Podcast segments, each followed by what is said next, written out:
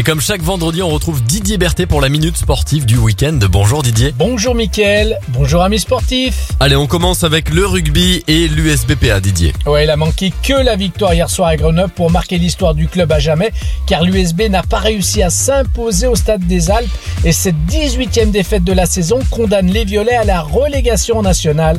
Et après 4 montées en Pro D2 et 4 descentes, l'USBPA devra tout mettre en œuvre pour retrouver l'antichambre du top 14 une cinquième fois.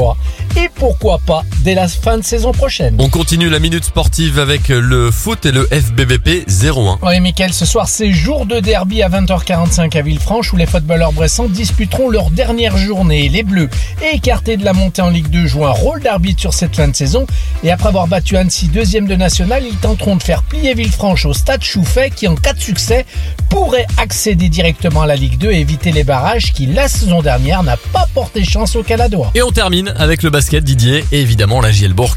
Ouais, de nouveau défait à domicile mardi pour la dixième fois cette saison en championnat. La Gielbourg disputera son 54e match, toute compétition confondue, à Chalon-Reims ce mardi en terminant l'exercice en cours avec un bilan en négatif. Après cet ultime match, l'équipe sera en vacances et le staff burgien devra reconstruire et trouver déjà un entraîneur et des joueurs pour remplacer l'effectif non conservé. Voilà Mickaël, le programme sportif des trois clubs phares de la ville de Bourg-en-Bresse. Les saisons des trois clubs se terminent. Je vous donne donc rendez-vous sur Radio Scoop, la radio du sport à Bourg-en-Bresse, la saison prochaine. Au revoir, amis sportifs.